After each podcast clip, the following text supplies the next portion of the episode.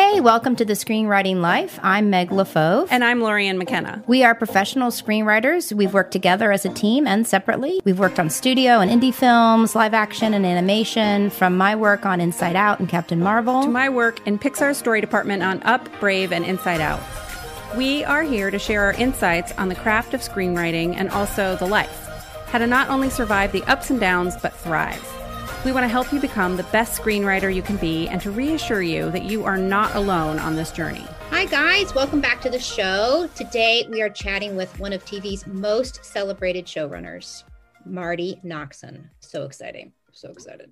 Marty is a force in our business, known for her sharp voice, social commentary, and darkly funny writing, all of which is tied together by a knack for complicated and richly drawn female characters. Yay. Woot, woot.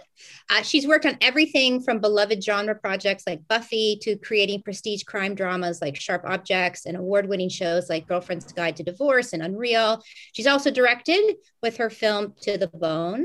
Uh, she's here today to help us get a full and detailed look at the current landscape for writing in television. But before our interview, let's get to our week or what we like to call adventures in screenwriting. Lorien, how was your week? You can start. My week was a little derailed by family stuff this week, uh, but I did have, I found the pockets of time. And what I'm currently dealing with in my script uh, is this sort of balance between exposition in the beginning and emotional character work. So like the balance of like a character story and and how much exposition do i need to do in the teaser right? It's a 30 minute pilot. So like what actually needs to be in it to keep the viewer the reader wanting to read the next five pages you know the next 10 pages. So that's tricky because i like to go full just emotion character rah, right? The rage the pain all of it.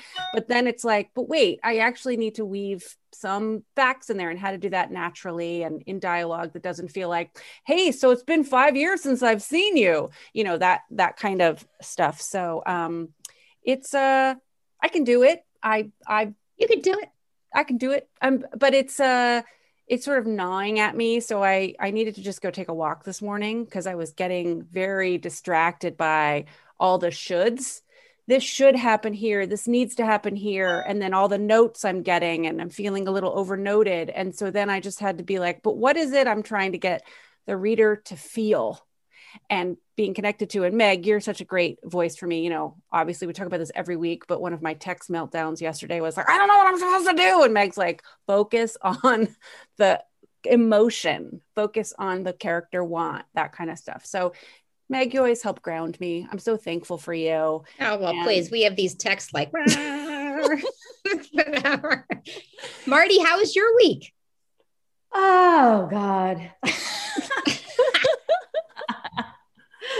oh Lord. I mean, like uh, Lorien, I uh, like as uh, you know, as the world sort of ramps into you know a different phase. Um, uh, you know, there's more logistics. Like, like I, I don't know how much you guys have talked about this, but as hard as quarantine and lockdown and all that stuff has been, there was a simplicity to it. You know, there was a um, there was a and and frankly you know um, i've dealt for the first time really in a really long time with feeling kind of blocked.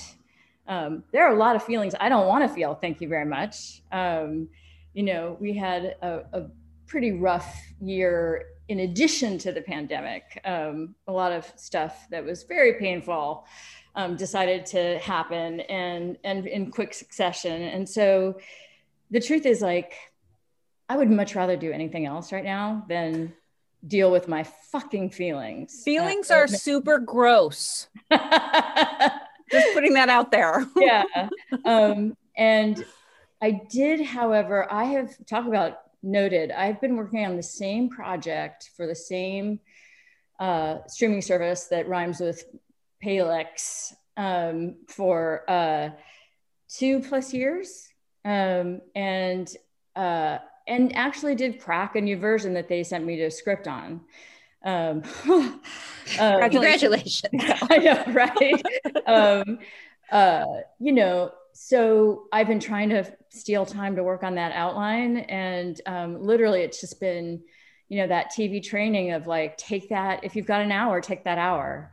Um, and do as much as you can, and um, and then you know things just explode again in your face, and then you get back to it as soon as you can. And I, I'm I'm so I've, I've been doing the work of reassuring myself that someday I won't hate feeling my feelings as much, and someday um, I will actually be writing a script, and someday um, that will feel good. I will. I will re- also assure you that that is absolutely going to happen. Oh, thank you. I could use some reassurance. If I burst into tears at any time during this uh, um, podcast, you just, you know, just go with me because you know it'll be good material. All right, we'll go with you.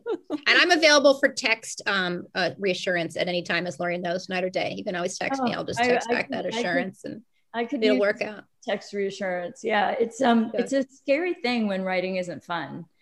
Um, and for me, writing has almost always getting into it has been fun. And oh man, this last year, I've had to work really hard for the fun. Mm. had to work really hard for the fun. Um, Oh, I, I, am sure I'm not alone in that. How about you, Meg? How was your week? Uh, I, you're not alone in that. My week, um, I'm still doing the same thing I was doing last week, iterating the same place. Uh, so many iterations of this, I can't even tell you. Um, but what I wanted to bring up because I thought it's interesting what I discovered in doing these iterations is that um, last week Andrew Stanton talked about um, find your lane, and he talked about make me care Mm-hmm. And I'm so I'm really taking that to heart in terms of this place that I'm in. And I'm realizing, oh, but that also is a plot element to that because your lane is your character and their emotion and why we care about them. And it's also what's the game? It's the is the phrase that's in my head right now. Like, mm-hmm. what game am I setting up?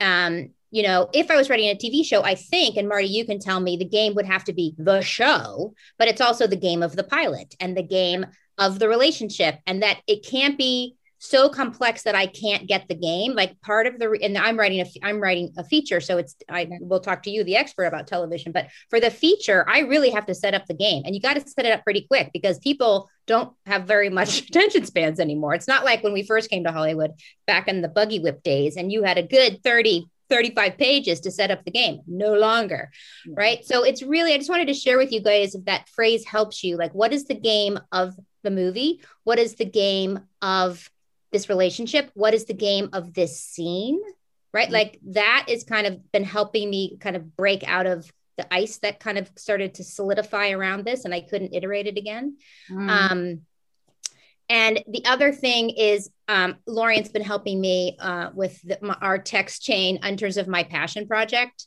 mm. because I have this passion project that's been sitting and waiting for me for so long. And I mm. think it started to kind of pull me down uh, and to pull my creativity down because I love what I'm working on. Don't get me wrong. I'm actually ha- I'm actually for a change having fun. Usually I'm the one like in the lava, but I'm actually having fun iterating.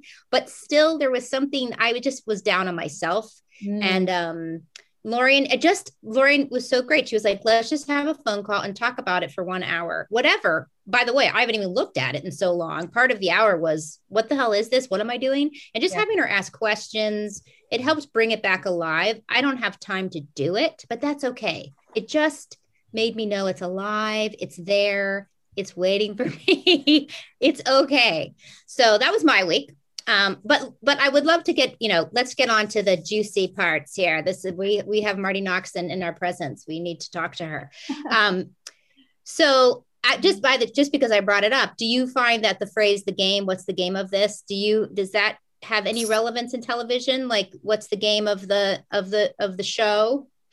I mean, absolutely. Like, I, I don't know that I think of it that way. I might now. Um, it's funny though. It, it's it's true, and it you know, I I never experienced. I mean, I guess the only time in features I experienced like somebody saying to me like, "Don't set up the game so fast," was probably on Fright Night, um, where Mike DeLuca was like, "I'm a real believer in the first act. Like, let let let let these characters like let let people fall in love with these characters." Um, so I just want to reflect back to you, at least in my experience of writing movies. Right it had it, it, if it's it's it's probably gotten worse because I haven't written. I mean, I wrote a movie a couple. It doesn't matter. I've been. I, you know, it, it's all kind of blending together too in a weird way. Like movies, television, they're all, you know, one's one's a big story in in you know 90 to 120 pages, and one's a big story in God, who knows how many. But um, but yeah, the game, you know, I think how I think of that is like what's um, what are the conflicting wants of these characters and how are they all you know trying to get to their desired outcome right everybody has different you know it's rare that you have a i mean maybe if you're writing like apollo 16 like oh we're gonna get to the fucking moon we're gonna get back. Like everybody's on the same team with what the game is right? Um, but uh, but you know certainly in the kind of complex stuff that you guys write and and that is complex it's a complex story you know getting to the moon and back but but what you throw at that is complications right? You throw emotions and complications um, but you know a lot of the stuff that that we write i think has characters who want different things. You know they're all they're right. they're not necessarily dedicated to the same plan. So the game is i'm trying to get this you're trying to stop me from getting this you know um so that's interesting. It, it does resonate yeah. That's cool. That's cool. Can you talk about so you know in tv there's a lot of buzzwords and things that people talk about. Can you talk about what a story engine is for a pilot for in the pilot for it's the so show easy. for I'm the just show. gonna it's an easy one thrown right out there up front. Just yeah let's just start Let's with talk the about big one. story engine. Story engine. Um i mean boy it's just one of those like it feels like that's one that is kind of a, a an always moving target in a way. Like there um, it feels like in the low these many years i've been doing it um, i think the simplest answer is a reassurance that there's going to be enough story and where that story is coming from. Um, so for instance like the thing that i'm working on right now is a supernatural you know sort of soapy um, period set, you know, women forward drama, um, dramedy or whatever. I've already subscribed to whatever it, it is that you're Like- doing. I like, love yeah it. i'm in I'm in. That's Uh, enough for me. yeah. Um, and it- based on a book, um, you know, that I read low, now it feels like many years ago, um, that just, you know, was very rooted in history. And so the supernatural element was really, um, felt very, it felt as grounded as it could feel. And she also cracked a, a, a- an essential thing for any story, which is the sort of why now of it. Um, so in that one, the the story engine feels pretty you know it's pretty easy to articulate like um, you know these are women under siege because they are witches of course they're witches um, and um, and a bunch of different people have different um, agendas so you're like magic the battle between good and evil more magic sex you know like being female in the 1920s like ad infinitum, you know. Um, so that's not been the the the problem, you know, knowing that there's an engine. It's more the, you know, boy, there's a I always joke that the, you know, that at at these streaming services, you know, there's a computer that they refer to like Hal, who's constantly spitting out information about what works and what doesn't work for their audience. Um, and how their viewers are viewing. I mean, now they have so much more information than they did back in the day, you know, um, which in some ways can be really helpful, and in other ways just makes them cra- everybody crazier because the computer can change its mind at any moment, and it probably does.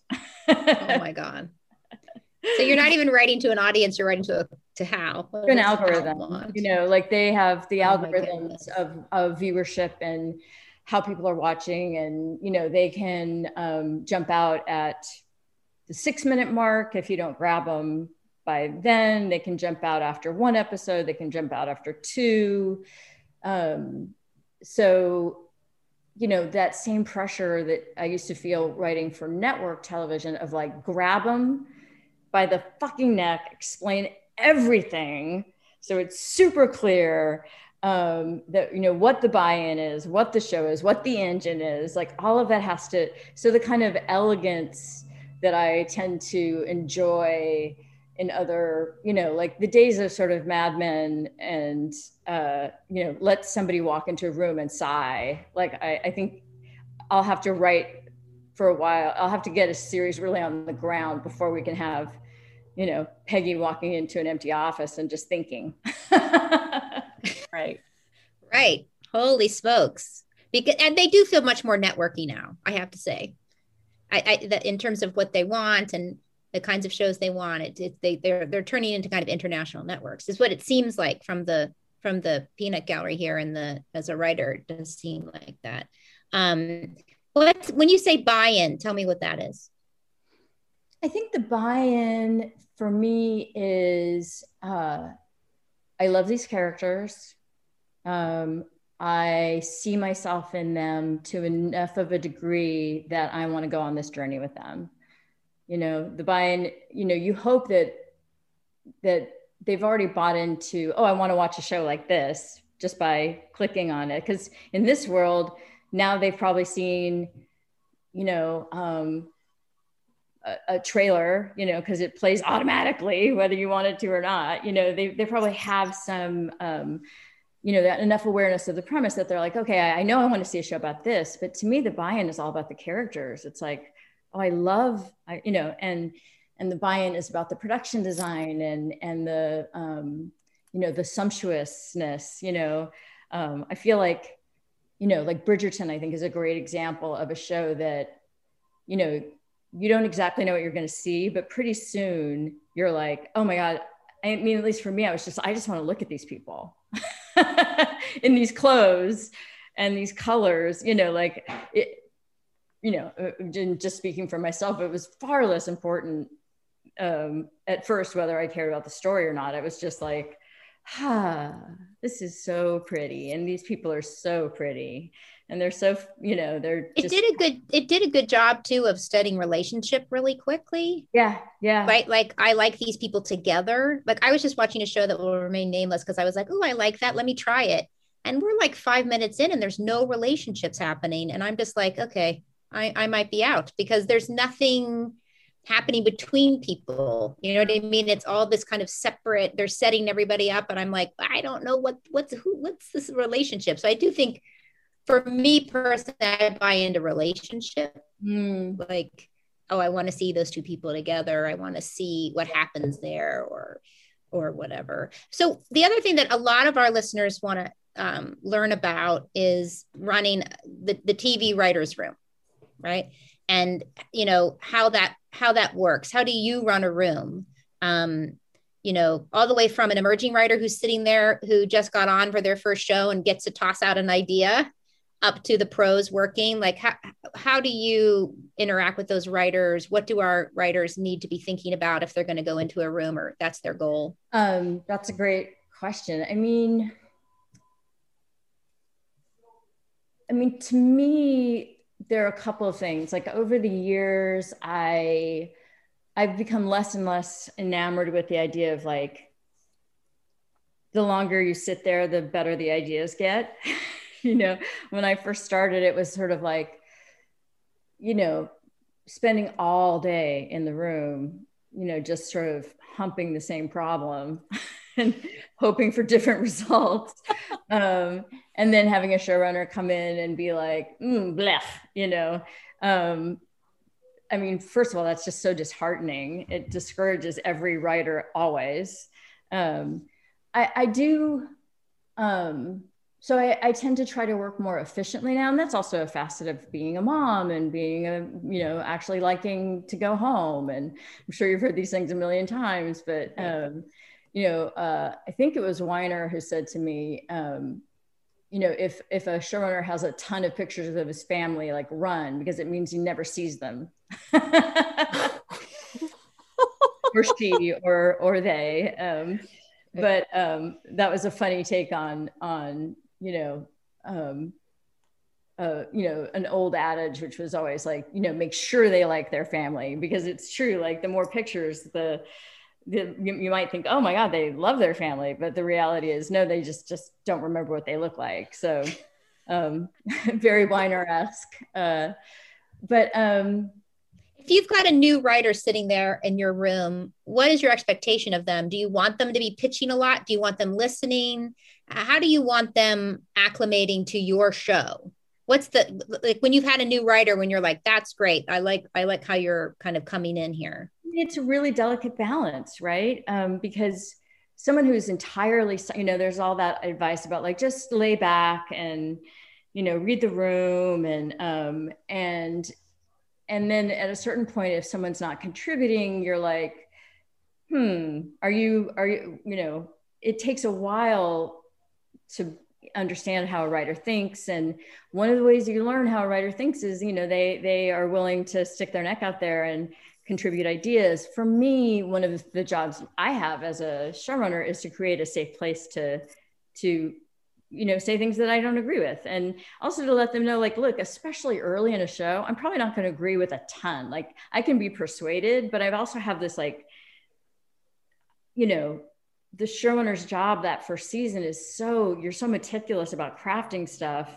And um and i think i'm open i'm definitely open to push back and new ideas and that can really move stuff. But but you please don't get discouraged if none of your ideas make it to the page season one right? Like because it is it is that job that i'm you know ultimately the buck stops with me right? So they're not going to say like did you take that idea from that staff writer that we don't like? You know and um you can't, you know, I, I, would never throw anybody under the bus. It's like me, right? Um, you're the guy that has to talk to the computer later about, you know, why you made the choices you made. So, so I think creating a really safe place for people, if you if you are a, a showrunner, is so important, you know. And I always say to people, um, sometimes I forget to compliment or say that I'm happy with your work, and um, I need you to assume that everything's great. Um, right because I promise you, if I have a problem, I will talk to you. Um, but otherwise, everything's great. Because I remember like showrunners walking past me and just not saying anything. And I mean, talk about like you'd spend a whole weekend going down the rabbit hole, you know. Um, you know, it's that same advice of like, it's also not about you all the time. And it, I think when you're new, you're just like, you're vibrating with so much fear and, you know, um, and so I always try to sort of lay out like, sometimes I'm just in my head. I don't even know you're there. You know, like so please don't take Yeah, those yeah, the showrunner's got a lot on their mind. Uh, yeah, the showrunner's got a lot on their mind. Jeff, you had a great question from our viewers. J- jump in there. Yeah, I mean, this is connected to newer writers, you know, looking for staffing. And, you know, you've staffed shows, you've read probably thousands of samples. Yeah. Um, what are some top reasons that you stop and toss aside a script you're reading? And what are some top reasons that you feel totally compelled to keep reading and possibly staff a writer?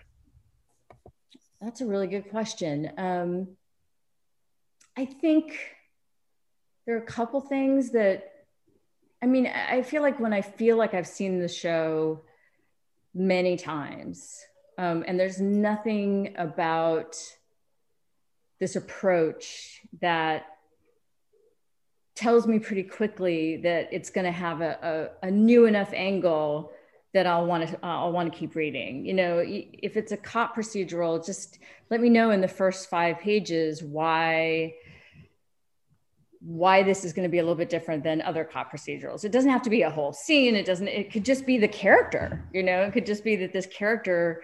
I always joke that you know um, a, a great main character is a is a character who's fully committed to a terrible plan. Mm.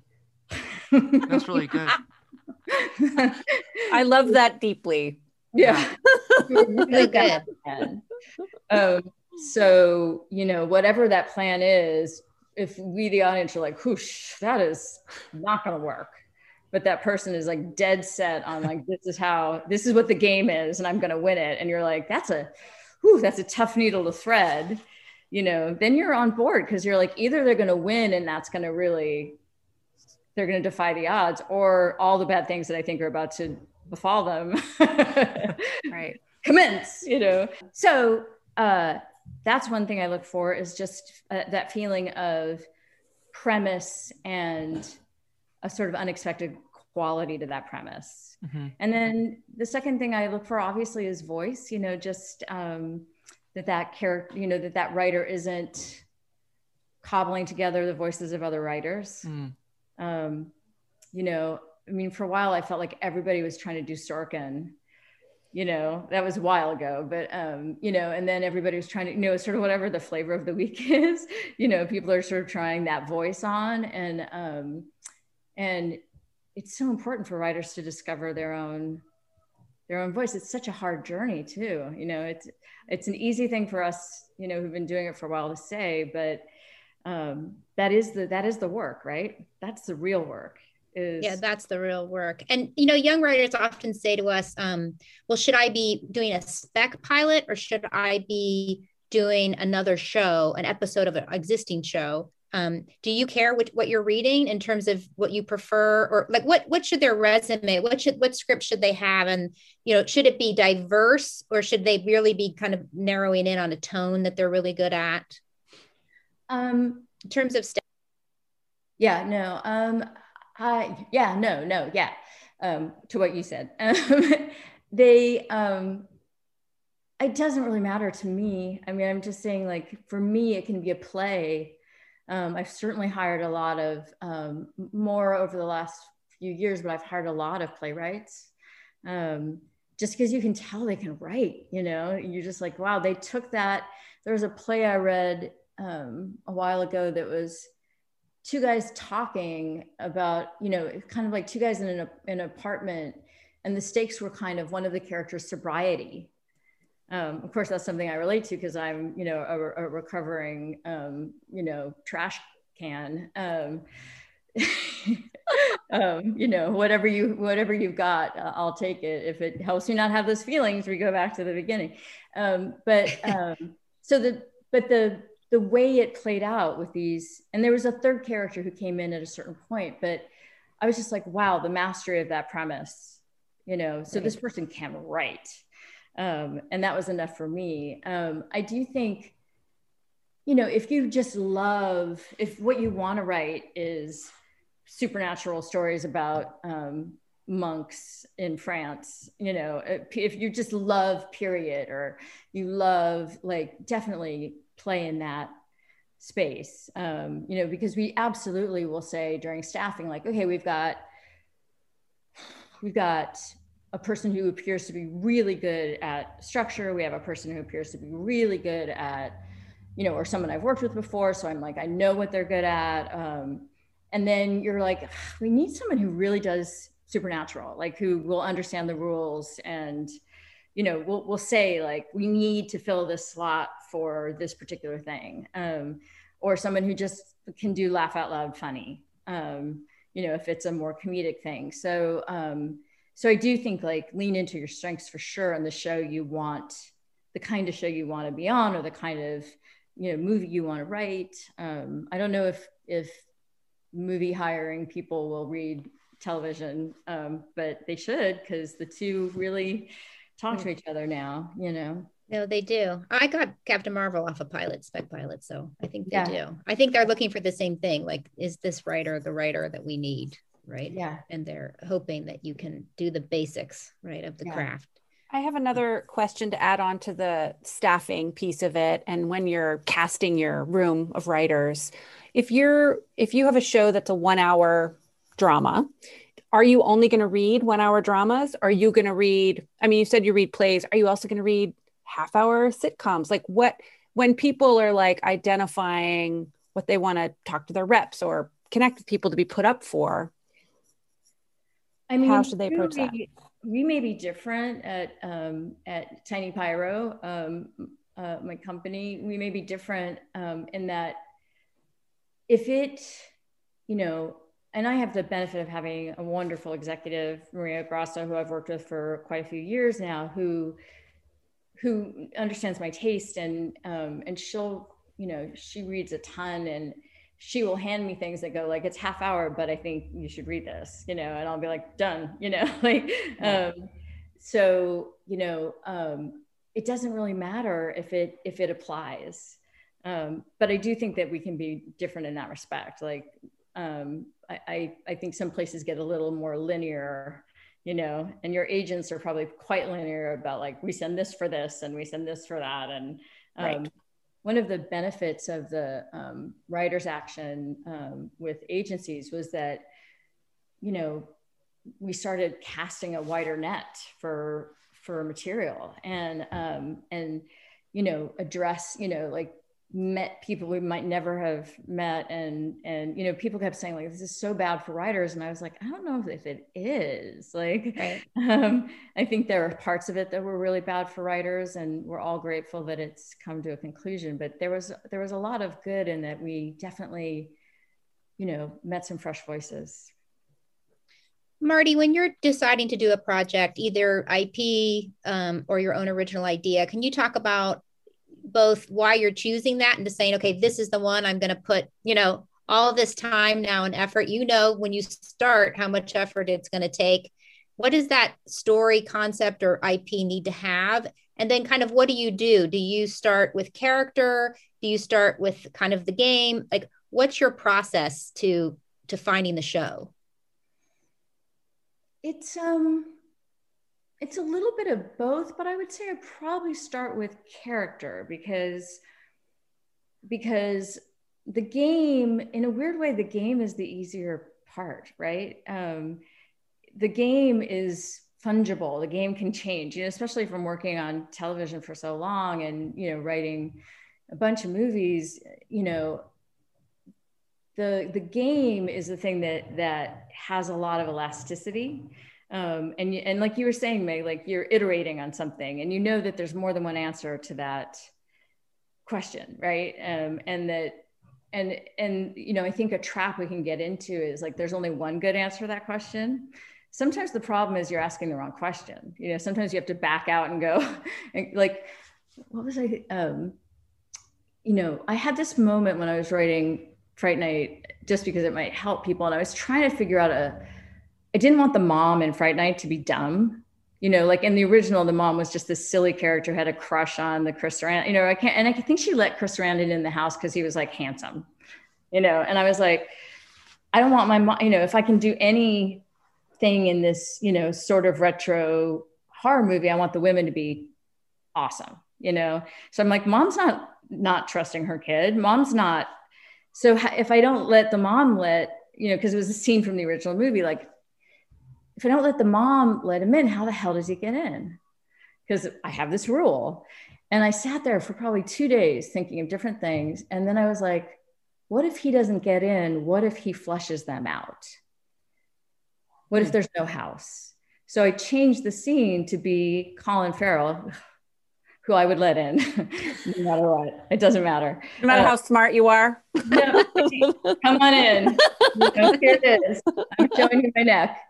Um, oh my gosh, that accent. I mean, uh, forget it. Um, but but um, yeah, and in real life, just as charming. You're just like, oh god. Um, but um, you know, he finds the gas pipe to the house and puts a match to it and blows up the house. And they have to run out you know? And um, i remember that moment and i always come back to it when i'm just stuck on something because i'm like there's a different there's a different way to skin this cat. Like change the question change the question. Um, so to me story can you know as long as your intention with it you know what the nugget of it is you know you know what what thematically the story has to do and where you're trying to get with it the story you know it it lives it changes it's um but the character how do you know sorry. how do you know when a nugget be that the character or the theme is enough for a show right? That that's going to be enough for three seasons five seasons. That nugget is enough for a show. That's a good question. Um you know, I think that's very personal. It's like, does it resonate? Um, does it feel both super specific and super global? Meaning, very specific to me in a way that I know I can write the hell out of it. Um, you know, that that I care enough, you know, to to go on this journey. And then um, you know, like you were saying, like about your personal project, Meg, like you just need to know that it's still alive, you know, um, and that you still love it. And then you can say, you know, goodbye, I'm putting you to bed for a while until I get back here, you know. Um, you know, I'm working on one of those right now, and literally it's just fits and starts, you know. Um, um, you know, that one's super painful, of course. You know, I'm just like, here are my guts. So it's something we something we say on the show is things usually work out for you. So, so we just, say to each other in our text rants yes, as so well. Marti, just remember, Marti, things, things tend to work out. Yeah, they usually work out for you. That's nice. Yeah, they, they, they, they, they, you sure have. And and sometimes when you're in fear, you just forget that. You're just like, well, all evidence to the contrary, my entire life up to this moment, um, I, it turns out I'm not capable and I can't do anything good. So then you have to go call your therapist or your yes. best friend or get on the text chain. Yes. But um, but I do think it's a, a combination of of something that resonates with me and then recognizing that it has the qualities that will resonate with with a much broader audience right um, where you go i'm not the only one who wants to see um, you know like in the case of the movie i'm writing right now wants to see a, a, a really damaged girl who wishes for someone to take care of her and then mary poppins shows up but she's an evil ghost yep I want to see that. I'm in. Absolutely. Right? Like Mary Poppins, but an evil, evil ghost who is also super nurturing and really does want the best for this damaged little girl, um, but has a very weird way of going about it. Um, feels unique, but also kind of universal. You know, why did Mary? Why it's did Mary also, Poppins? It also starts popping with ideas of scenes. You know, it, it starts to pop. It starts to like if you you pitch that very quickly and it's like oh we could do that and she could do that like the scenes just start popping right yeah. where sometimes people pitch you things and you're like i don't have any scenes. Nothing comes into my head. Like i and i can't even tell you why that engine doesn't work or whatever word you want to use for it. Yeah. The scenes don't just start popping. Right? yeah. so you're not quite there yet but that popped. Yeah right? And the way you pitched it too starting with the little girl and what she wanted. Yeah. And then you know and it feels very specific but also like yeah that that feels like being mothered or not being mothered you know like and i think so many of us can relate to that. And that's so great about the specific to that character but then the universality of it. Yeah. Um, yeah I, no, I mean that's a question i'm very interested in. You hear a lot of writers talk about like i don't want to tell talk about my idea because someone's going to steal it yeah. right? And then the answer is usually it's always in the execution. Yes. I wonder yeah. from your experience how true that is. Um, well, first I'll say, um, absolutely, it's in the execution. Um, uh, and, and, we're also nervous today. We're having a nervous day, me and the dog. Um, uh, I call it, I call it tiny fist days when I'm just like, just, um, it's a visual, people. Um, it's a good, it's good. Uh, but um, yes, absolutely, it's the execution, and and the other thing about like, and it's coming from a deeply personal place so it's something i kind of lived and it's a it's a you know like for instance in that case like it's a story i've been trying to crack for years. We had a ghost in the house i grew up in who we called bertha um, and i was also you know very lonely and very scared. So um, you know how do i you know for years i've been how do i write a, a, a haunted house story that feels really personal and, and because i love those movies you know i'm i'm I've been, I talk about Ari Aster way too much, um, you know, and his obsession with naked old people. I mean, it's really something. He's really afraid of naked old people. Um, and, um, but I think that, you know, the permission he's been given to, or given himself to just like play with genre and play with tone. And, you know, he made a Bergman horror movie basically, you know, like Midsommar is, you know, the most Scandinavian, terrifying thing I've ever seen, you know. Um, so I, I think that execution is so much of it. Um, and but then the truth is there are also ideas that are sort of in the zeitgeist. Kind of depends on what your goal is. Like this, that's why it's my passion project. I'm trying to write art, an art horror movie. I'm trying to write my, you know, another favorite movie of mine is The Others and I'm right. like, how did they do that? So how did they do that? And the execution, because now that I'm directing too, I'm like, how do you do that? You know, like how do you how do you make that really chilling, but also really universal? Like that that movie, I think such an incredible example of like forgiveness and and mothers, you know, going through this, you know, the horrible experience of not connecting to your children or madness and all things that I really relate to um, just because of my upbringing and having a mom who struggled with mental health issues. And, but it's just beautiful. You know, it's just a beautiful, beautiful story. So, and beautifully executed. So I think, um, you know, if that's your goal, um, then the more personal and the more well executed. But if your goal is to like you know, for a while everybody was riding speed, but on a, you know, on a tricycle, speed, right? but on a, you know, try on a on a on a on a on a Segway, you know. um, so um, maybe there's a version where um, it's less about the execution, but you just had an idea that is so of the moment that you better like get it out. I just haven't ever had that kind of idea. Not yet. Not yet, right? Um, I'm working all, really hard on my cynicism at large, so I'm trying to be very positive. That's why I'm throwing out all these positive things oh, today. I like it. I like That's, it. I was gonna. Say I don't know Marti, if it's gonna work because I'm a yeah. cynic. probably not. It's no. Probably not. Yeah, yeah, it's trash.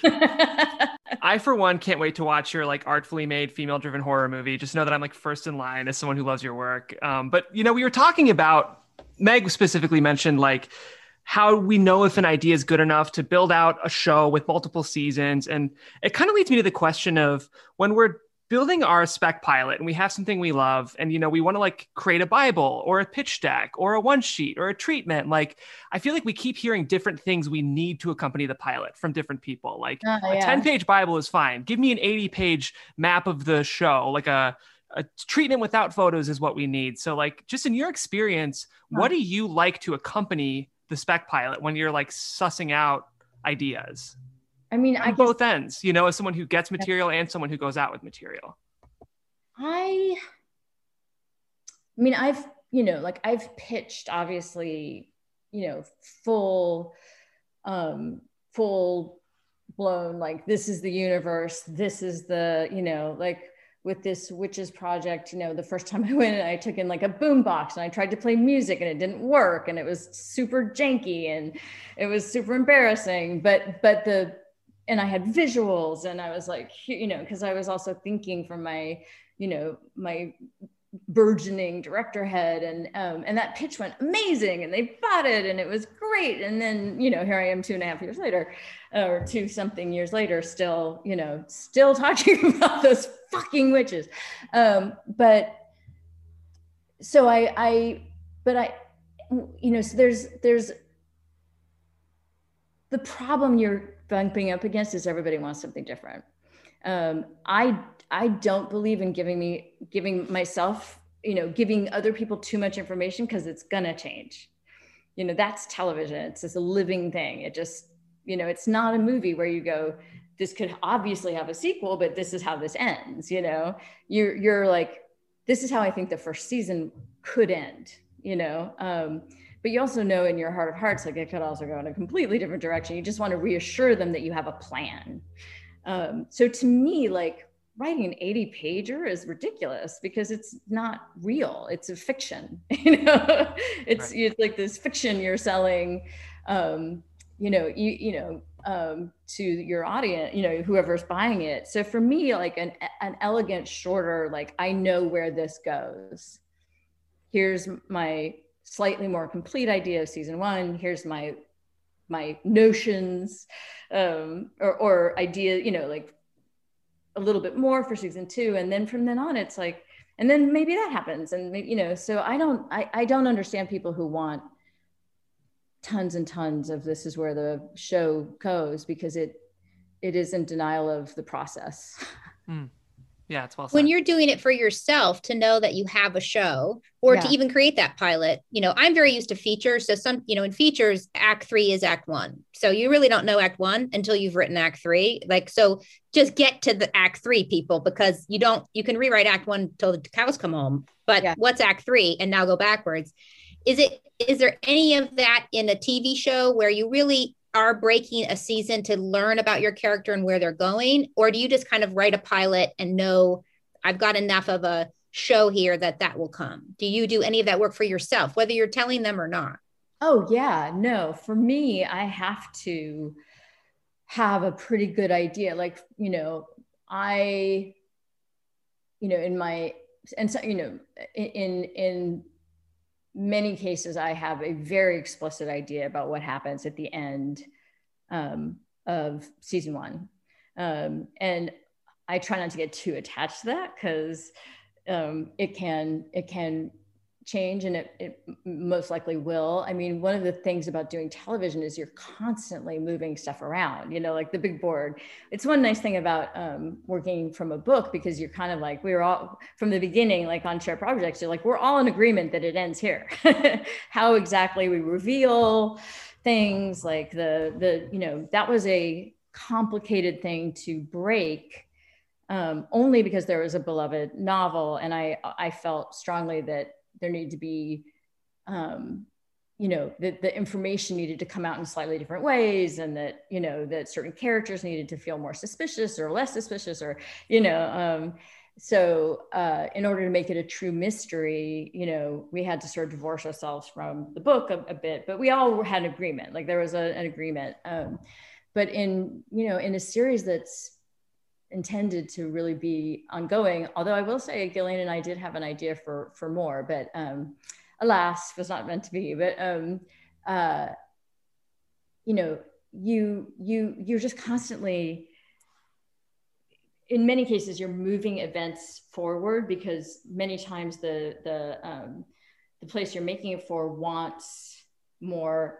It's interesting. It's a constantly moving target. They want sometimes it feels like they want more car flips, like more incident, and then they'll come back and be like, actually everybody wants to slow down right now. And you're like oh god. Like um, it feels like we're moving a bit, a bit back toward a little bit more um, event and less um, pensive charactery. It feels like we're moving back like the pendulum is swinging a little bit back to the kind of like bang bang bang bang bang shorter scenes more stuff happening, but not frantic. You don't want it to be frantic.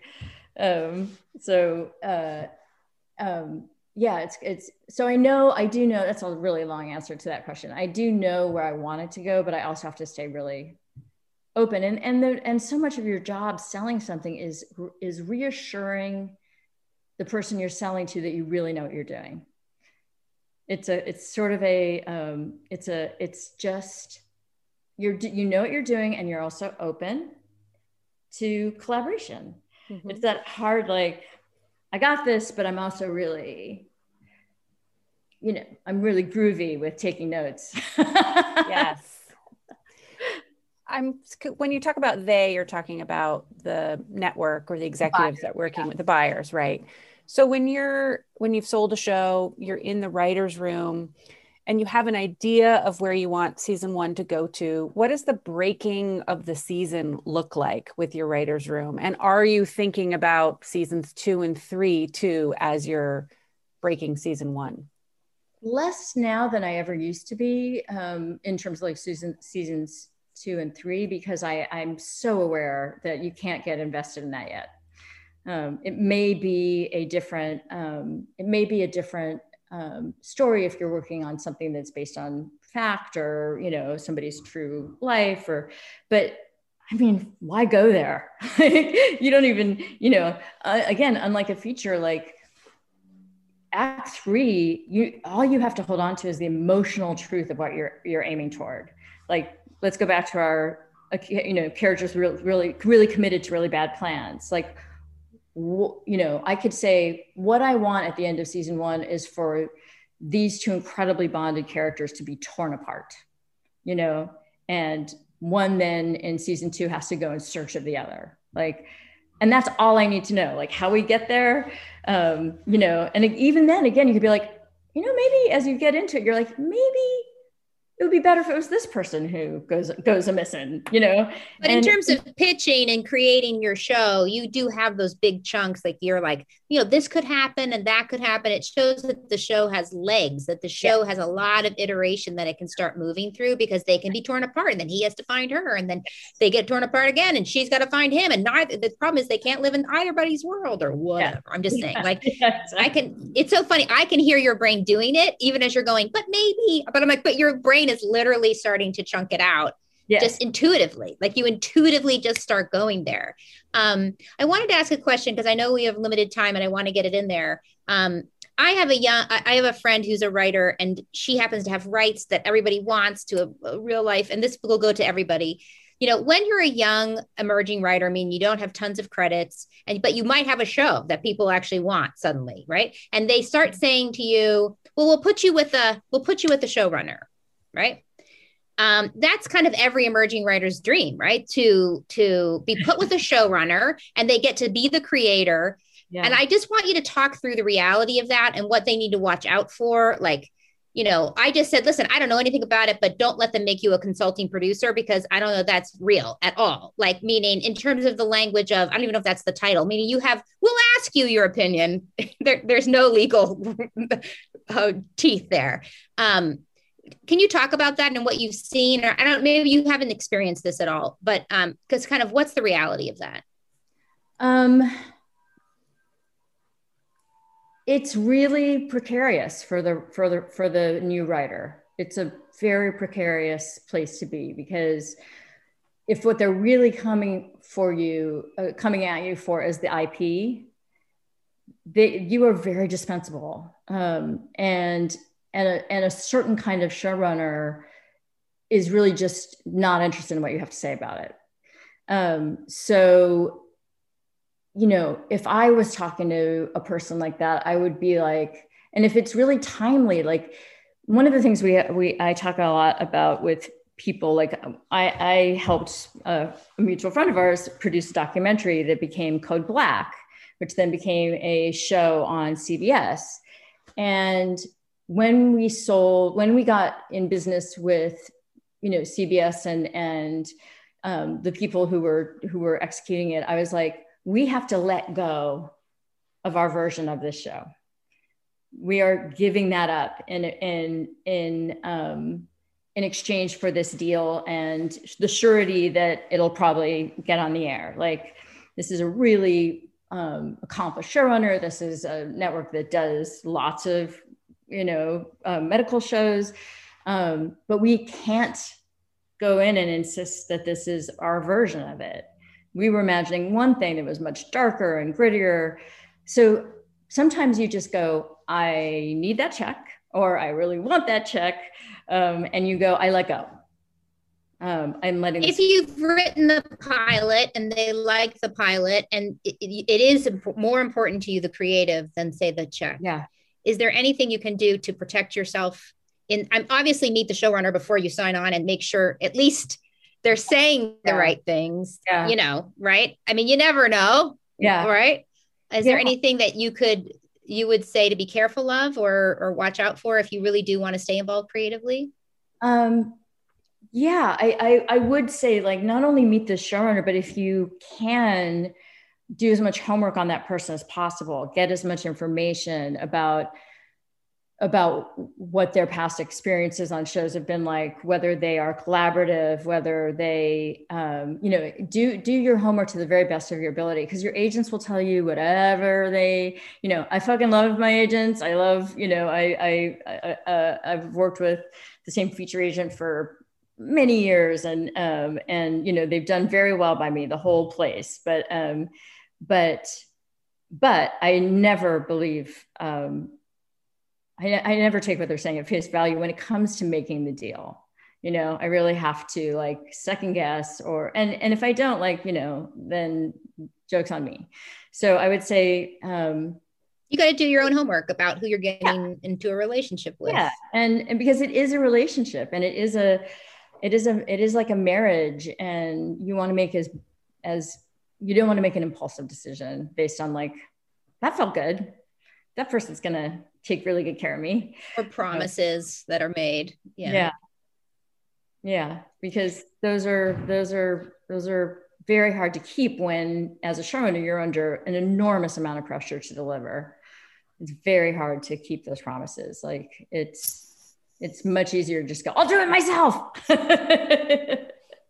Go away. Right, right. That's so that's good insight so Marti, I know you know we that you've got so many other things to do, and we're so thankful for you to be here. We do finish up with three questions we like to ask everybody. This is just our kind of fun little, you know, actor studio questions. They're not hard. Don't worry.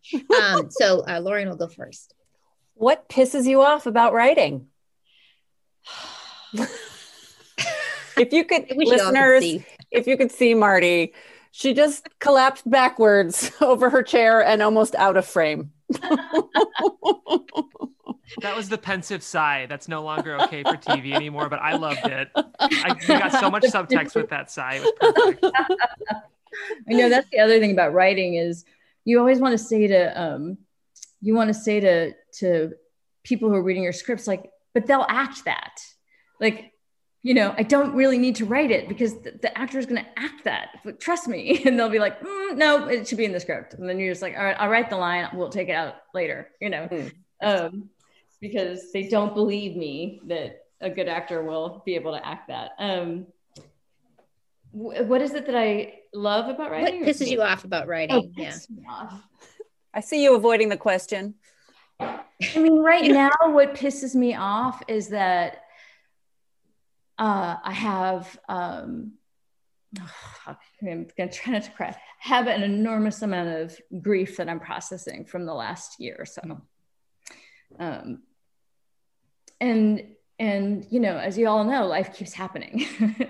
so not fully having processed some of the grief, um, uh, you know, we lost three people in my family. The first was a, a total accident um, and a shocking surprise. You know, my 19 year old nephew had a ski accident and died on New Year's Eve 2019. And then um, I'm so sorry, Marti. Yeah, whew, still working on that one. Um, I, I, can skip the other two, even though they were both really intense. But um, but what's going on now is my son, who is almost 19, is leaving for college soon, and mm.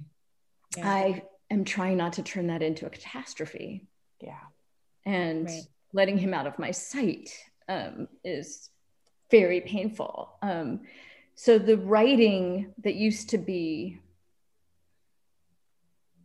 you know, I just have to write my way through it. You know, I kept thinking, I keep thinking yeah. of that Hamilton line. I wrote my way out, and this extraordinarily painful year for so many of us um, has had many gifts too. But um, it pisses me off that um, that I'm a human being and that I have to have feelings and that my best way of getting through it is fucking writing because I'd much rather um, uh, take a magical pill and not have to do the hard work of living. So in a nutshell, fair enough. If I could have your fair whole enough. If I could have your whole response on a t-shirt, like front, back, around the bottom, I'd wear it every day. Yeah, yeah. fair enough. But we have another good, we have a good question to follow up with that. is running. Um, oh, good. That was one for the Zoom. It's just so beautifully said, though. Thank you for sharing. And I guess the flip side um, would be that the question of what brings you the most joy in writing. What? No, I'm kidding. um, it's so funny because I used to be that.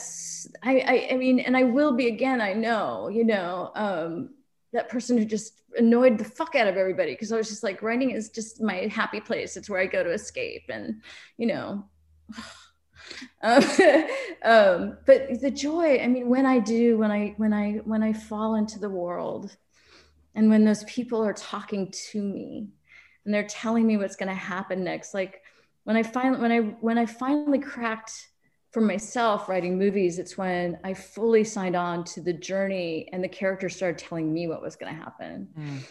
And I'd be like, I did not know that. um, it's such a beautiful experience. And it's so, it's play, it's play. It's just been really hard to get there, but it is, it's just, it's the fucking best. You make these imaginary worlds and, and, you know, um, and, and they tell you stories that heal you. Yeah you know, oh, fuck, I'm cry. okay, okay. Our last question, too, because that was beautiful. Let's yes. beautiful. Our last question is if you could be remembered for one scene you wrote, what would it be? Oh fudge. I don't know. I'm not gonna curse. what's the favorite? Yeah, you could curse away. Uh, know. You know, what's your favorite scene that you've written? Oh God. Um I mean, there's there's so many y'all. Um, no, but like um, just meaning like I've been so fortunate, you know, to have had so many, um, you know, to have written so many scenes, you know, um, but you know, I the show Dietland, you know, was was this like howl, you know, of of anger and frustration and and love and um and Joy Nash, you know, it's on Hulu, y'all. If you if you feel like you know really engaging in something weird, um, our audience loves that show. By the way, we had a ton of fans specifically want to make sure they asked about it. So I'm glad you're sharing oh, about it. Yeah. Oh, good. Because it is, um, you know, we we like we pulled an amazing review, like a second look from Emily Nussbaum um, in the New Yorker, like the day we were canceled. it was just like, you know, and she got that it was messy in parts, but that, um, so I mean, I, I kind of want to say like, um, you know, just writing Joy Nash, there's a scene early on where, you know, she's just talking to, she's sort of talking to, she's writing her um, on her computer and there's this moment where she just sort of hits a, a, crescendo of what she's saying and she just looks up from the computer and like makes direct eye contact like breaks that fourth wall. And um you know I, I that's a favorite just because i fell in love with plum that character and and then i fell in love with the actress and i want her to be in everything i ever do ever. I love that. Thank you Marti so much thank you for showing up and being so authentic and giving um, with all of your incredible insights and your bravery and your fun and your fun. Yeah. Uh, it was really, it was amazing. Thank you so much. Yes, thank you very much. I'm gonna have to have a go. Good, I'm gonna have a good cry when we wrap. um, so thank you for that because I obviously need it. Um, yeah. So to all our listeners, thank you for tuning in. And if you haven't yet, join our Facebook group and email us at the screenwritinglife at gmail.com for any questions you might have. And drop us a review on Apple Podcasts. It just helps us keep going. And remember, you are not alone. And keep writing. Thanks for tuning in to The Screenwriting Life. We love our community and we want to get to know you even better. Join our Facebook group at facebook.com slash the screenwriting life or email us at the screenwritinglife at gmail.com to have your question considered for the show. You can also suggest topics by emailing us there. Also, we'd love for you to drop us a review on Apple Podcasts. Even if we don't read your review on air, trust me, we have read it, and not only does it mean the world to us, but it helps other people find the show. We've always been driven by mission and mentorship, and reviewing our show helps expand that mission. And of course, until next Sunday, happy writing.